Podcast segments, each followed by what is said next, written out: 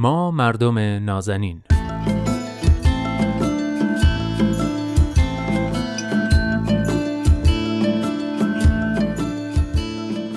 سلام. سلام به شما مردم نازنین. من نوید توکلی و تو این قسمت هم می‌خوایم همراه با کارشناس جامعه شناس برنامه دوست خوبم عرستو رحمانیان در مورد موضوع هفته از زاویه جامعه شناختی گفتگو کنیم. موضوع این هفته تاج دنیاست. یا همون کرونا. دوستان پیش از اینکه بریم سراغ گفتگو فکر کردم حالا که قرار این هفته در مورد کرونا حرف بزنیم شاید بد نباشه بدونید دقیقا به خاطر همین ویروس و خطرات بالقوهش گفتگوی من ارسطو نه به صورت حضوری رو در رو بلکه به شکل آنلاین داره اتفاق میفته و ما برای اینکه بتونیم هم پروتکل ها رو رعایت کنیم و هم یه گفتگوی واقعی خوب و با کیفیت داشته باشیم. کلی با هم مشورت کردیم و نهایتا براش یه راهکار خوب پیدا کردیم. عرستو جان اولا که خیلی خوش اومدی و ثانیا راستش به نظر میاد همه لزوما اینقدر تلاش نمی‌کنن که فاصله رو حفظ کنن و پروتکل ها رو همچنان سفت و سخت رعایت کنن. به نظر دلیلش چیه؟ بله ممنون نوید جان. من با شما موافقم. خصوصا اگر که طولی به این ماجرا نگاه کنیم یعنی مقایسه کنیم تقریبا ماهای ژانویه فوریه رو رفتار مردم نسبت به این بحران کرونا تا به حال می‌بینیم که تغییرات به تدریج بوده. یعنی اینکه ابتدا خیلی به صورت شاید هیجانی و خب اینجا حالا هیجان چیز بدی هم البته نیست. پروتکل ها رعایت می‌شد به تدریج قشر بیشتری از مردم افراد بیشتری پروتکل ها رو کنار گذاشتن یا دیگه به اون شکل سابق رعایت نمی‌کنن. من بله. این مدت خیلی فکر می‌کردم به این قضیه که چی داره میشه چه اتفاق میفته اتفاقا نگاه کردم که تحقیقاتی هم بعضی از دانشگاه ها انجام دادن روی این قضیه و دارن کار می‌کنن. حالا چه از نظر آماری چه بعضی مصاحبه کردن. خیلی جالب بوده. به حال من نتایج این تحقیقات رو هم که دیدم و خودم هم مطالعه می‌کردم به این نتیجه رسیدم که سه تا فاکتور اساسی اینجا نقش کلیدی دارن در اینکه این تغییر رفتار رو ما داریم می‌بینیم و اصطلاحا عادی سازی شرایط توی جامعه رو داریم امروز می‌بینیم. یعنی شرایط داره روز به روز به اون حالت عادی قبل کرونا خودش برمیگرده. در واقع نزدیک میشه.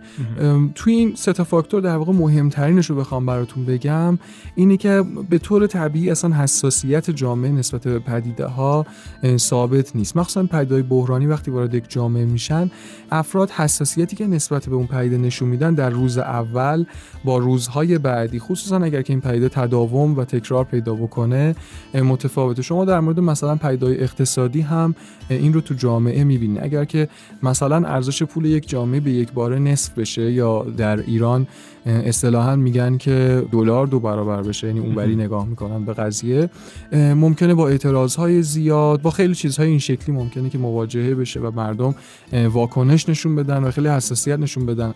اما به تدریج این حساسیت کم میشه اگر که این شرایط ادامه پیدا کنه. الان می‌بینیم که مثلا شاید 9 برابر 10 برابر ارزش پول پایینتر اومده نسبت موقع ولی دیگه خیلی طبیعی شده به خاطر اینکه همه می‌دونن که هر روز داره ارزش پول ما پایینتر میاد یعنی عادی میشه.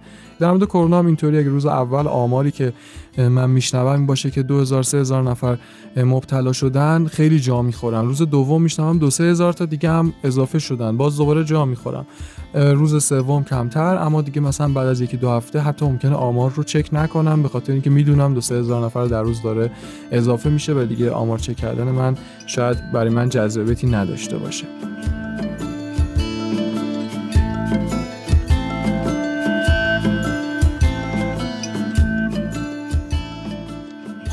این مهمترین فاکتور بود ولی فکر می‌کنم اقتصاد یا مسائل مالی هم تو این جریان عادی سازی خیلی موثر باشه. آیا اینم جزو فاکتورها هست؟ بله بله قطعا اینطور هستش. اگر که یک دوست مارکسیست یا علاقه من به مارکسیست می‌خواست این ماجرا رو برای شما جواب بده قطعا اول همین عامل رو اسم بود ولی به هر حال قطعا ما با هر تفکر این عامل رو مهم می‌دونیم خصوصا تو شرایط زندگی امروزی همه اولین چیزی که در زندگیشون می‌خوان محکمش بکنن شرایط اقتصادی و یا بهتر بگم بنیانهای اقتصادی خانواده جامعه و اینها هست این بله. بنیانها در واقع هستند که حیات اقتصادی ما یا حیات روزمره ما رو ساپورت می‌کنن. حالا این ممکن در سطح خانواده یعنی درآمد خانواده پسنداز خانواده اینها رو شامل بشه و در سطح جامعه این دولت ها باید این کار رو انجام بدن. هرچی که بنیان اقتصادی قوی تر اون جامعه بیشتر می‌تونه با شرایط در واقع سازگار بشه و تصمیم بگیره دستش بازتر باشه. بله. مثلا در مورد کرونا وقتی همچین بحرانی وارد جامعه میشه من اگر که بنیانهای اقتصادیم قوی باشه تا مدتی می‌تونم کسب و کارمو فعلا تعطیل کنم به خاطر اینکه یه بحران جدی رو می‌خوام که پشت سر بگذارم. اما اگر که من بنیانهای اقتصادیم ضعیف باشه و این ساپورت نتونه ادامه پیدا بکنه من به تدریج اولویتم تغییر می‌کنه. چون من متوجه میشم که اگر من بخوام اینطوری ادامه پیدا کنم و شرایط این شکلی باشه من دیگه نون شب ندارم اصطلاحا در بیارم. برای همین من ترجیح میدم که حالا با مریضی یه جوری سر بکنم یک جوری فرار بکنم از شرایط کرونایی ولی برم دنبال کسب و کارم. اینا این میشه که ما می‌بینیم مردم دوباره دنبال در واقع راه انداختن کسب و کارهاشون شدن و این خب نیازمند تعامل بیشتر نیازمند حضور مردم در بازارها و خیابانها و این هاست بنابراین ما دوباره اینجا می‌بینیم که یک عادی سازی شرایط در اتفاق میفته یعنی یک چیزی شبیه قبل از دوره کرونا.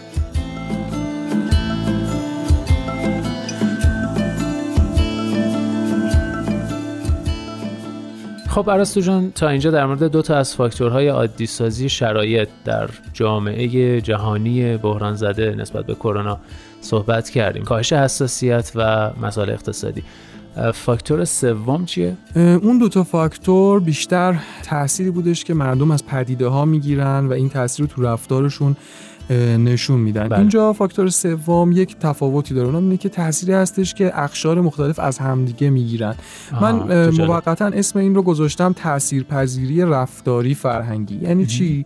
یعنی اینکه در ابتدایی که یک بحران و یک پدیده مثل کرونا وارد جامعه میشه افراد متناسب با فرهنگی که از گذشته دارن و متناسب با نوع رفتارهای فرهنگیشون تصمیمات مختلفی می‌گیرن انتخابهای مختلف می‌کنن.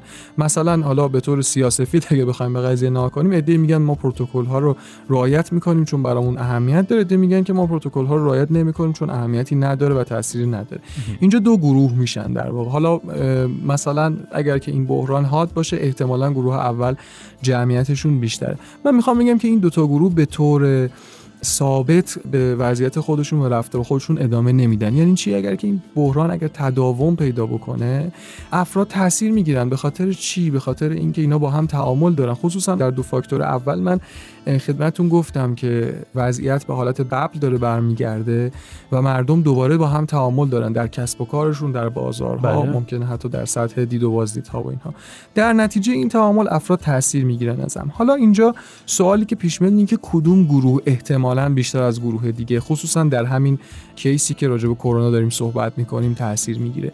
آیا جمعیت اینجا تعیین کننده است؟ یعنی گروهی که تعدادشون کمتره اقلیتا تاثیر می‌گیرن یا نه؟ ممکنه فاکتور دیگه باشه. من فکر می‌کنم که اون گروهی که شرایط سختتری رو داره تجربه می‌کنه احتمال اینکه تاثیر بگیره بیشتره. به خاطر اینکه تا یه اندازه می‌تونه مقاومت نشون بده نسبت به این تغییر. توی این شرایط هم خب مسلما رعایت کردن این پروتکل ها نمی‌دونم دائما ضد عفونی کردن ماسک زدن و همه اینایی که هستش اون شرایط سخته است دیگه. در واقع کار بله. غیر طبیعیه که ما علاقه موقتا انجام بدیم ولی از یه جایی به بعد وقتی که بحران داره ادامه پیدا می‌کنه متوجه میشیم که نه حالا حالا باید ادامه پیدا کنه و ما همین رفتار رو باید داشته باشیم. در نتیجه طبعا دلمون می‌خواد که بیخیالش بشیم دیگه می‌بینیم بقیه رعایت نمی‌کنن ما میریم اون سمت. دقیقاً. آره احتمالا ما تحت تاثیر قرار ما منظورم نمایندگی از گروهی که داریم پروتکل رو رعایت می‌کنیم ما تحت تاثیر قرار می‌گیریم.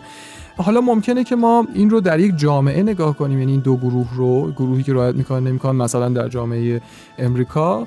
ممکنه که نه ما نسبت به افرادی که در جامعه دیگه به دلایل موجهی در واقع رعایت نمی‌کنن تحت تاثیر اونها هم قرار بگیریم چون ارتباطات بین همه مردم دنیا و تعامل وجود داره.